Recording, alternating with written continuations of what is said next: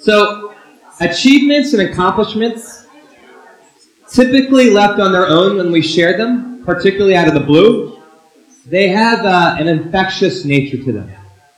Uh, they perpetuate the disease of comparison. Hey, I did this. Did you do that? And a lot of times when we share that right away, that's what we're doing, we unconsciously or sometimes consciously. Now, achievements, accomplishments can be celebrated in those mutually reciprocating, natural rapport, I got your back, you got my back relationships. Uh, those relationships, in particular, tend to be one in which we're on a journey together. So there's a sense that that Greg's accomplishment is my accomplishment, and there's a greater sense that I know Greg's journey and what he had to travel through in order to be the Sharp Employee of the Year award in 2016, which was a big deal. It's a really big deal. It's Sharp. Yeah, it's a big deal. Um, and, and, and I think understanding the obstacles as well as some of the failings help create that rapport in our lives. Uh, when it comes to death and vulnerability in churches, there are a lot of deterrents in terms of understanding like our own brokenness, which is the topic today. Jesus took the bread, he gave thanks, and was broken. And that's what today's about, our brokenness. Fun topic. Brokenness, I don't have a definition for it, but whatever the widest definition you think it could be, it's going to be that. It's our sins, uh, it's our inactions, it's our addictions, it's our failings, it's our wounds we receive to others, it's our uh, omissions, um, it's traumas that we've had, it's our generational patterns, whatever brokenness, whatever you want to put in the category, which is seems like God, needs God's healing, we're going to lump it in that category. And we're not going to spend a lot of time unpacking that, but rather talk about brokenness from a broad uh, construct because I think the nitty gritty happens in community. The specificity really happens. Uh, but there are some deterrents to death and vulnerability where we can share our brokenness. And you, you've seen it from the outside where there's in cultures where it's not modeled, or it's not welcome, or it's shamed. I don't think that's like our church really. Like, so I don't need to like talk about that. I think the two deterrents that I can think of this week for our church are, uh, I can't define them, but I can give caricatures of them. One would be uh, the how's it going, bro guy. And let me just perform a little bit. It's this guy. How's it going, bro? Pretty good? No. How's it really going? How's your heart? There's like a rasp to the voice. My heart's beating, doing pretty good. No, man. How are you doing? You know what I'm talking about? How's life? The how's it going? And um, part of the potential paternalism of that, I don't have a female counterpart, and I'm not going to even try one. But uh, it's the how's it going, bro, who wants to somehow, and I can't find a better word for this, but probe you in your life. I looked up a thesaurus, and this is the best word, like investigate your life. It's it's the person who wants to know how hard your life is. Um, and somehow you feel like it's not okay just to be okay. Um, we can't connect unless it's over gaping wounds, like relational distances or sexual wounds, etc. And I don't want to judge my boy, how's it going, bro, too harshly, because my boy is looking to connect. I have a friend like this in my life. And there are times that it's really good to connect, and there are those times where it's really disorienting. Disorienting. It's like, uh, I'm just hanging out here. Um, and when we have those conversations out of nowhere, it can be disorienting. I don't think how's it going, bro, is much happening here. I think the other deterrent was the pendulations from the other side may or may not be happening because it happens everywhere. And that's what I call, if you might use, happy chatter happy chatter in the church. Uh, this is where we kind of talk about our day and move from conversation to conversations. They kind of remain on the surface level. And I haven't bugged anybody's conversations in general, uh, but it tends to happen where you're in orbit. You, you don't ask the question, how I can be praying for you, or what do you think the Lord's up to? You're just kind of staying up here.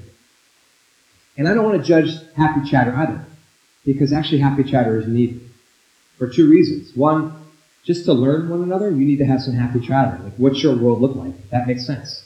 How to get to the place where you can trust one another, happy chatter is necessary. Two, happy chatter is a gift because for so many of us, I'm not singling anybody out, but I may be singling all of us out, we're really tired. It's ironic how tiring this season is. I've never felt this tired in Christmas season, and I haven't been too busy, I don't think. Um, but there's something about life and happy chatter that helps even just ground ourselves. Oh, this is what's happening in my life. And then when we ground ourselves, we can begin to move from happy chatter into excavating what God's up to, getting beneath the surface. We can move from how's your day to Hey, what are you sensing from the Lord lately? And that's really the call of the church. Our call is not to force vulnerability. Our call is not to stay on the surface. Our call is to excavate what God's doing in our lives and around our lives. And um, really to discern where God is residing. And if Christmas teaches us anything, Christmas teaches us that it's brokenness where God dwells. That God dwells in the brokenness of our world and in the brokenness of our lives. That Jesus was born into a dark and difficult world. And uh, the first Christmas Eve was dark and very difficult, probably more than we realize. And this is where I'm going to upset a few more constructs of us. When we picture Christmas Eve, we, we picture a, barn and a wooden manger. We picture three wise kings, three we three kings, and we picture shepherds in this really beautiful scene. Well, I'm just going to upset some contrasts. Uh, and I'm sorry to do this, but we're entering the brokenness. First, the Magi, they, they almost certainly visited months after afterwards. In fact, it was the star that night which then led him there. And there wasn't three kings. We don't. Maybe there was. Maybe there wasn't. Was three gifts. So like now, I'm just really just pushing your nativity set down. Shepherds. Shepherds. We talked about this last week. Shepherds were and are a really lowly occupation. It'd be like being, there's no modern example, but I'll try. It'd be like being in the delivery room and uh, like the janitorial staff came in and was like trying to get near you and your kid. And then we, they, didn't scrub up. And there's nothing, I don't have a shot against janitors at all. In fact, it's one of the many hats I wear. It's one of the hats our volunteers wear. But I, I'm saying that because we have an idea in our mind what that is. And so did God. And it's actually wildly important to know that God provided them community in that moment. We'll talk about that later. Um, yeah, so there's that. Now let's talk about the inn. In fact, even Kelsey read the inn. She said the inn, but you notice the passage didn't do that. I'm glad you did that. Because the passage said there was no guest room available for them. Um, it's not an inn. There, there was an inn. The only other word for inn in Luke's gospel is in the parable of the Good Samaritan, where he, he tells a story about him taking to an inn and having someone take care of him. That's not the same word they use in Luke's gospel. It's the word they use for the upper room which is an extra room in an extended house. It's an extra room available. And I'm just going to read this. Uh, Northern Europeans automatically picture a roof stable and a manger made of wood. Ancient Middle Eastern would naturally think of a cave that was used for shelter. It's like inside the earth. And the animals were, were they fed from limestone troughs. It's like so. But the big thing is why the guest room, which is a recent edit, I believe, among scholars. They changed it to guest room. Um, the guest room was part of an extended family's home. So Joseph and Mary are going to Bethlehem because the census is being taken, because the governor wants to know how big he is because of the numbers. And they go and they have to relocate from Nazareth, which they probably relocated there because of the building boom that happened in that time. They had to go back to Bethlehem, and that's that's uh, 100 miles away and they are looking for a place to stay with their extended family, but their extended family won't let them be in their home. They give them the cattle side of their home. They won't put them out in the cold, in the dark, but they won't let them be in the house. And why is that? Because it's a pregnancy out of wedlock. Even that night, picture it. There, you can hear, they're probably hearing the cries and the baby come out, but no family's going there because Joseph has brought shame on the family by being married to a woman who's already pregnant. They don't know what we know. They don't have the backstory. This is what's going on. So God sends the shepherds there to bring community. That's my sense of it, part of it. And yeah, it's a beautiful, horrible scene. Um, in a patriarchal society, shame directed to Mary would have been directed to Joseph and his family, which is why he, quote, should have divorced her. There's so much shame going on in that moment. They're being relegated in the corner of a house that doesn't have access to others, where animals are in a cave, not out in the open. There's screams going on. No one's going to come out because here's another thing that may be happening. Childbirth was the greatest cause of female death at that time, which makes sense, and baby's death, childbirth. So they might have been thinking, like, okay, this is the moment, God, where you're going to enact your justice. by taking hopefully baby out and mom. That could or could not be happening, but no one's coming to help out a screaming woman who's having a baby. And I'm not saying they're screaming, but I've been in the room four times. and it's not easy peasy. Um, so, but I think there's a lot in the story that can help us understanding how we move towards brokenness. And just being aware of that story that's helpful for us. And that's the question I want to ask as we think of the reality that God dwells in the brokenness, both in our world and our lives, but then how do we begin to move to our brokenness so that we can live into the greater calling of being community, to excavate what God is up to, because God, where's God in the brokenness? How do we begin to move towards our brokenness without being the, how's it going, bruh? Or getting relegated to happy chatter. Um, and the first point is this. We, I like to put W period D period because we're water's edge. Just want to let you know Jason Ollie. It's, it's, so you like that? You like that? There's like a lot of cool things about it, but I just wanted you to know. They hate hearing about it, but I do it all the time. Grammatically, it's incorrect, but I still like it. We constantly place our brokenness under God's bright blessing. Like the way we begin to move towards our own brokenness is actually to bring it under God's bright blessing. What do you even mean by this? Backstory, and then we'll get there. How can we? It's crazy, right? Nuts. There's there's blessing on top of our brokenness. Well, in the case of Mary and Joseph, uh, there was. Um, we know from the first chapter of Luke that there was an annunciation, an announcement, and Mary, in verse 29, was greatly troubled at his words. This is the angel's words, and what kind of greeting this might be. But the angel said to her, Don't be afraid, you have found favor with God. You'll conceive and give birth to a son, and you're to call him Jesus. He will be great and be called the Son of the Most High. The Lord God will give him the throne of his father David and he will reign over Jacob's descendants forever. His kingdom will never end.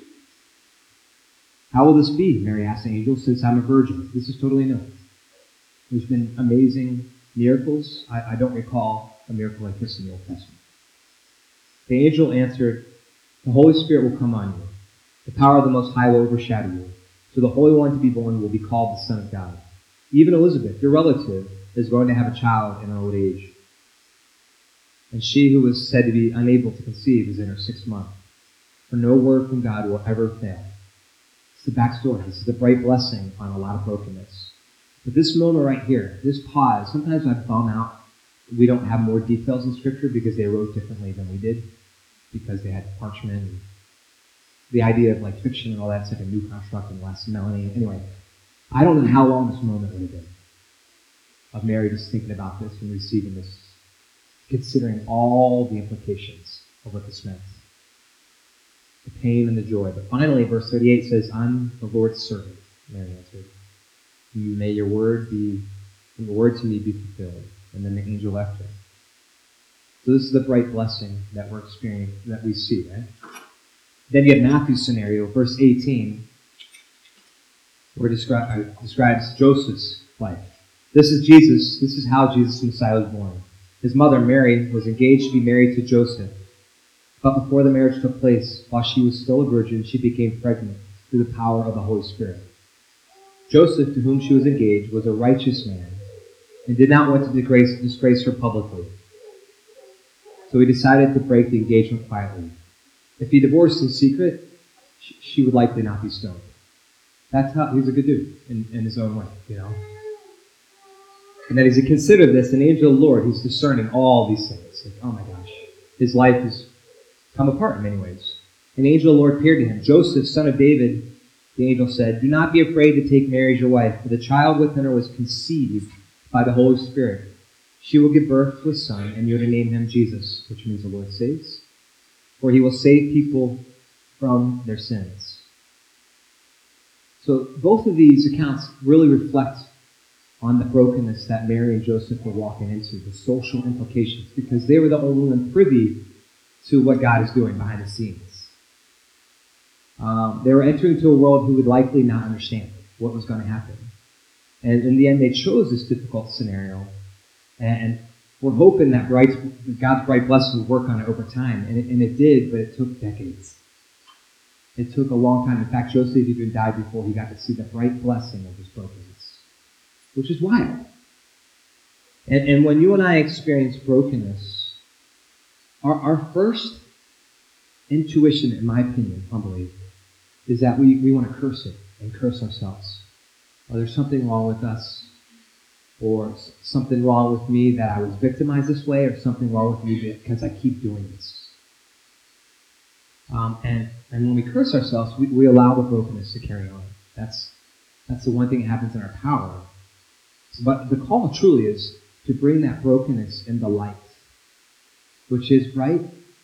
And the heat does sting at first, it really does.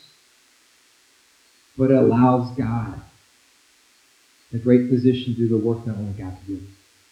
It allows God, who knows you are worth dying for, to say, Oh, you've given to me? This is going to be a great area of redemption in life. You just wait and see. When we bring our brokenness to the light, God says, Oh, in my opinion, God's going to redeem it. In whatever time it takes. Because what we know with the Maker, there's nothing beyond the Maker's repair. Nothing. Nothing. And Christmas reminds us that God's so involved in our repair that He comes to us in our brokenness. Sexuality continues to be one of the most painfully experienced areas of brokenness in our lives. That's what this is revolving around in this account. It's about sexuality. Um, sexuality is an area where you'd be hard pressed to find anybody who doesn't have some form of brokenness when it comes to sexuality. And the continuum is almost as wide as it gets. Um, Sexuality, which comes from the Latin word secare, to be connecting, it, it actually reveals our yearning uh, for communion. For communion. Our bodies, which are, are constantly being marketed to, or knowingly or unknowingly marketed for, are, are yearning for a healing touch, for a holy embrace. Holy embrace. It's just an area for us to discuss and think about, because it's an area that Mary and Joseph had to work through. Now, um, uncoincidentally, this week, a pop up came up on YouTube for me. And uh, it was clickbait. You know what clickbait is? It's like you click to do something. It came up and it was like some, it said some strange. It said something like, uh, most paused moments in movies. And it had like a, like a tempting woman, right? And I saw it and I was around my kids and I was like, it was just really disorienting because I just was like doing something with my daughter and it came up on my computer. And I was like, okay, I got out of it. So then I go work at Pete's the next day. Same pop-up came up. Same pop-up. And, and it was tempting to me. It was really tempting. I was like, whoa. Tempting to me. And uh, so what did I do? What am I doing? Well, I texted my boy and I said, hey, I just need a name. There's an online ad that keeps making me want to click. It, it's clickbait. Haven't done it. Tempted to. Just naming that. Parentheses lust. His response was, good man. Way to steer clear. I know exactly what you're talking about. Very tempting, but will never satisfy. Andy, good to remember. And that that's not like a I don't need to talk anymore about it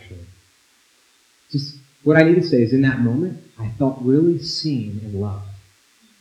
Even in my brokenness, like that, I was like, okay, my buddy's seeing me. What I'm looking for is just being seen in my imperfection. It's like I just had a name of him and I felt seen. And I actually had fear naming that with you here. I was like, oh, no, I have to. But actually, sexuality is an area of my life that has been under God's blessing because of what I just did and what I'm free to do now. It's an area where I feel free to be myself, dorky as it is, free to be with God, loving the Lord, free to be connected with my wife. There's blessing there. And free to shepherd you all, men and women. Share with you all. So it's an area that, yeah, I believe is under God's blessing. That was a deep area of focus in my life. All right. Henri Nouwen, and then I'll write the joy candle. He writes this. You guys know I love me some Nouwen. Remember them? Uh, he writes that joy can exist in the midst of pain because there's joy in being disciplined if you have sin, purified as you allow God to make you well, and pruned in order that you may not be tempted with sin. And with that definition of joy, I am just going to light the joy candle today.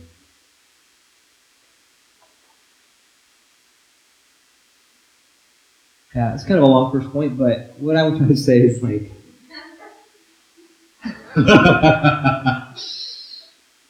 with with uh, healthy boundaries and ongoing accountability and support, those areas where we've experienced wounding, and by the way, if you wounded others, you have wounded yourself. That's just the way it goes. When you sin, you are hurting yourself. We are. When we have addiction skills, we're just hurting ourselves.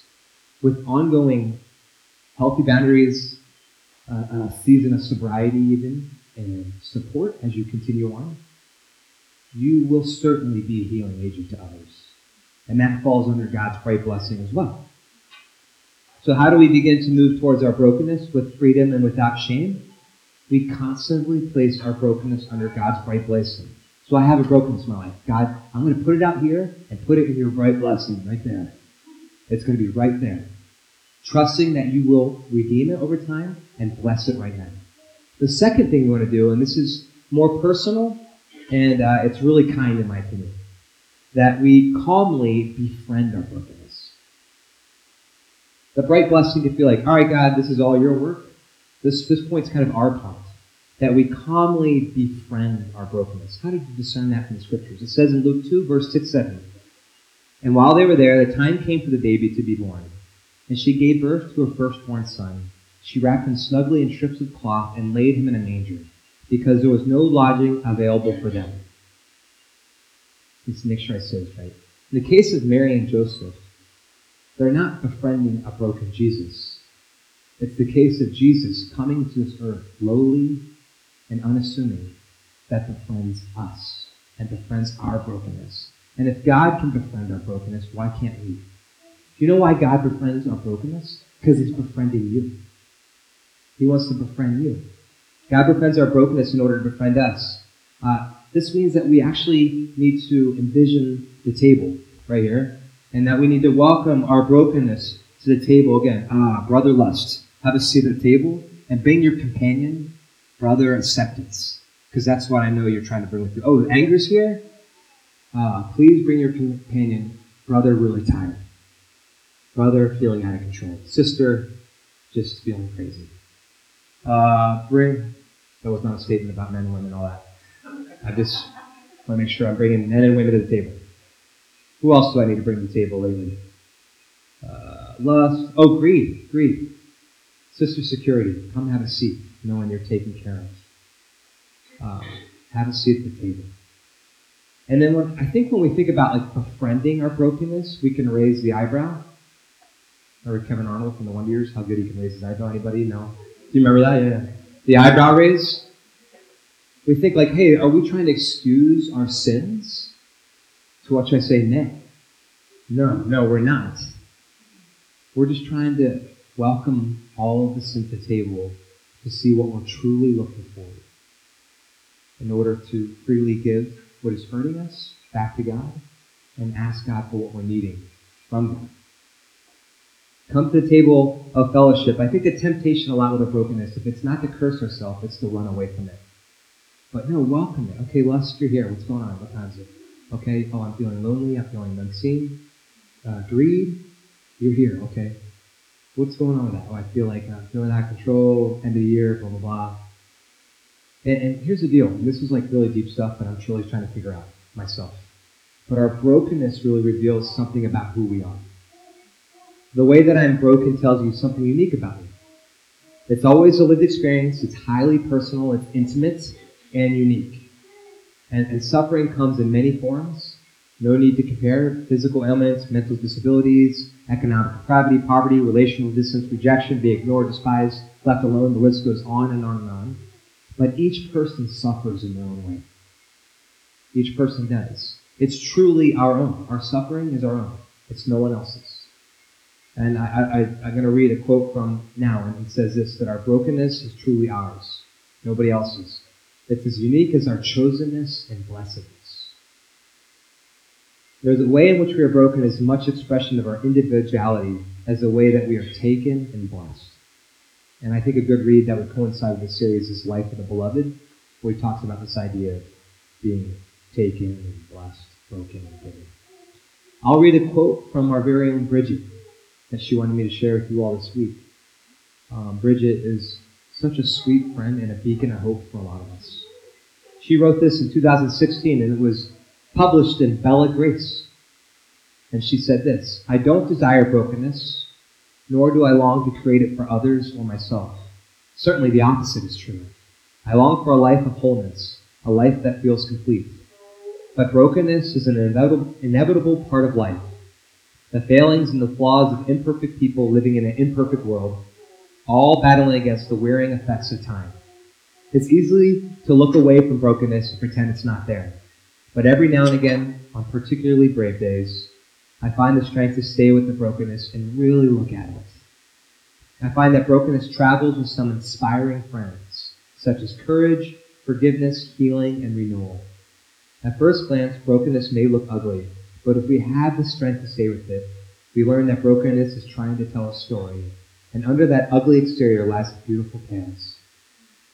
I do not fear brokenness. Beauty lives there too. When we claim our unique brokenness, we're able to claim our unique chosenness. You can't have one without the other. It's truly true. And each person lives with their own broken heart. So may we befriend our own brokenness so that we can be free to befriend one another. How do we begin to move towards our brokenness? So, third point. The first one is we constantly place our brokenness under God's bright blessing, trusting God will redeem us in God's timing. We calmly befriend our own brokenness.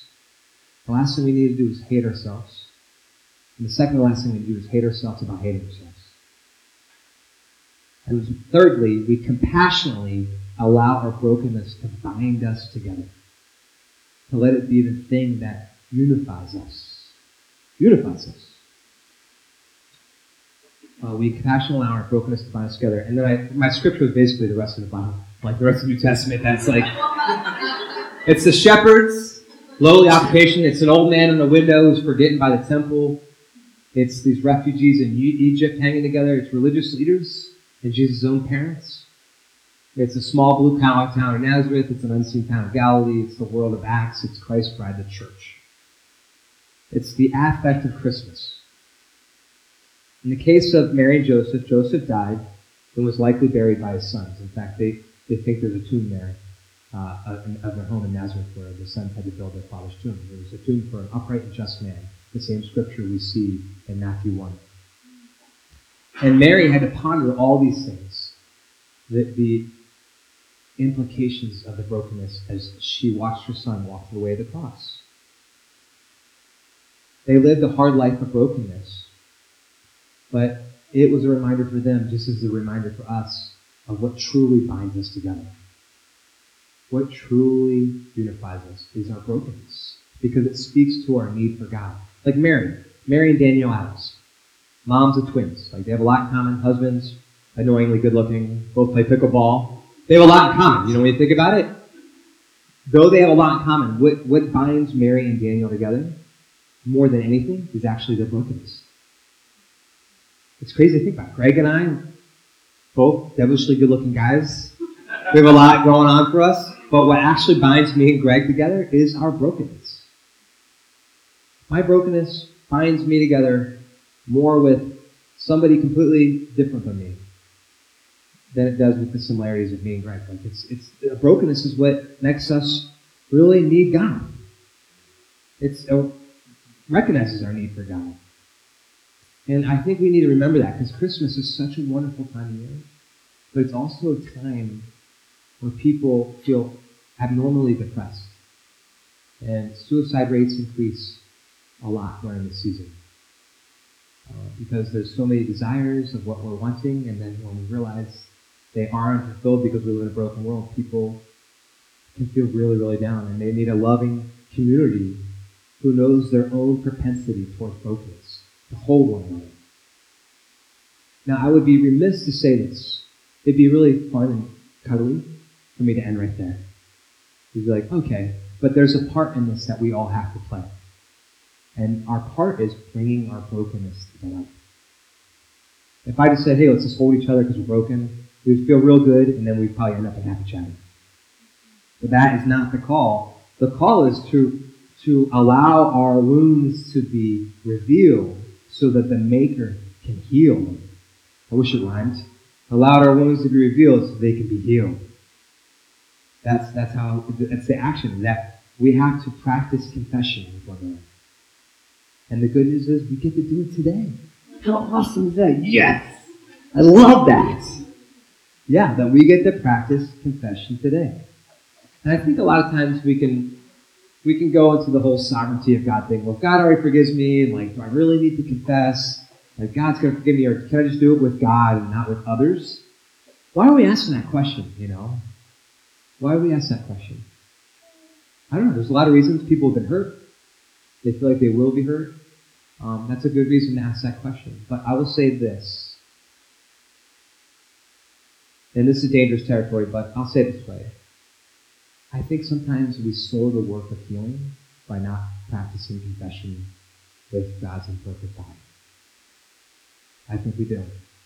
That's a word for me, it's a word for us. I think you and I slow the healing work of God if we're afraid to practice confession and bring under our brokenness under God's great blessing. Yeah. The more in touch we are with our brokenness, the more in touch we will be with God's future for us, and the more present we will be to communion with one another. This is true. That's really what the gift of the bread and wine represents. In fact, it was this cup that replaced the cup of redemption in the Passover. That it's like, no, God, this is the, the cup of forgiveness. And why Paul says, hey, we often examine ourselves before coming to it, but we trust by taking this cup that God has forgiven us and that he sees us fully as we are, his children, no blame, no shame, no condemnation but we can participate in the healing if we confess with one another. I'm just saying it. Amen? So here is the next step that hopefully we have some space for right now. That we'll practice confession with one another. And I want to give some helpful guide rules um, just so we have it. So practice confession with one another. This means that we plainly share for ourselves, hey God, I want to surrender whatever it is to you. Plainly means um, Oh, I might have messed this up. Oh, yeah. There it is. We share with someone our sins, struggles, addictions, failings, unfaithfulness. Hey, I struggle with fill in the blank, whatever it is. And plainly means you don't need to caveat it. You don't need to qualify it. You don't need to excuse it. Well, I did it because, you know, life was hard or whatever. You know, like, or my wife was blah. Like, my husband, blah. Like, because I blah, blah, blah. Uh, no backstories. Well, if you understood my dad, I mean, you know, no blaming others. You just say, hey, I struggle with this. In community, I struggle with, I mean, I shared somewhere, with uh, lust, confession, or lust, security, greed, um, anger, a lot of anger. I struggle with anger. Particularly when, yeah, I struggle with anger and I'm just really tired and people need stuff from me. That's the thing. Okay. And then as you hear it, as somebody confesses with you in community, this is the next slide. We plainly pray for another. Hey God, we surrender this anger to you. And as you as you pray that for the person who shares that with you, and they get to do you, you get they get to do the other side of it. Plainly means no advice, no shaming, no excusing, no comparing or relating. Oh, me too, blah blah. Swapping stories. It's just like, hey, we surrender that, okay? This is how we're going to enter in by plainly confessing with one another. Amen? And I hope there's more room for more conversations, but I think it begins here. Okay, so uh, I'm not going to, Luis, you get to hang in. I'm not going to have you play right now. I want you to participate, okay? I was thinking about having you on the cello because we love it, but we'll just have space for us to talk. And then in due time, the band will come up in about five minutes. Let me pray for us. Lord, yeah, we confess to you that we are um, still needing you. I need, I need your sacrificial life on my on my behalf. I need you dying so that I can be healed, Lord. Um, thank you that you you see me worth dying for, that you see everybody here worth dying for. Um, Lord, thank you that there's beauty uh, when we initiate our struggles. There's so much beauty there. And that I pray that each person here would be a welcoming community. That they wouldn't judge, that they would in, in any way see themselves in the person that they're listening to. and they would see you, Lord Jesus, uh, the King of Kings, who is willing to enter into brokenness, willing to be mocked and ridiculed, even before the cross, that you were willing to be a quote unquote, a single quote, son of shame, a bastard child. So, Lord, we thank you um, for that day that you came. We thank you for the day that you died. We thank you for the day you rose. And would you occupy our conversations, Holy Spirit? We pray this in Jesus' name. Amen.